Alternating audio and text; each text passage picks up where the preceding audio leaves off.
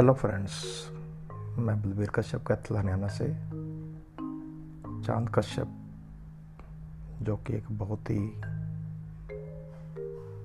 बढ़िया कवि, प्रस्तुतकर्ता stage anchor शेर व शायरी के दीवाने, रचिता,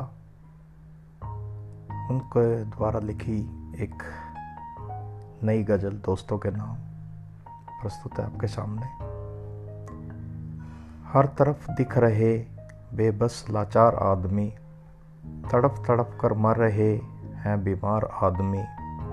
चीख है, चित्कार है, आँसू है और मातम है। ऐसे में भी मज़े लूट रहे हैं दो चार आदमी। नंगे बदन जो तपा है, धूप में वही जानता है, कैसे चलाता है अपना घर परिवार आदमी। बजाय हौसले के, माहौल है अब खौफ जदा। पढ़कर सहम जाता है अब अखबार आदमी। आफत है कबीले पर, कुछ तो तदबीर करो। पछता रहे हैं तुमको बना के सरदार आदमी। हर तरफ़ दिख रहे हैं बेबस लाचार आदमी। हर तरफ़ दिख रहे हैं बेबस लाचार आदमी। धन्यवाद।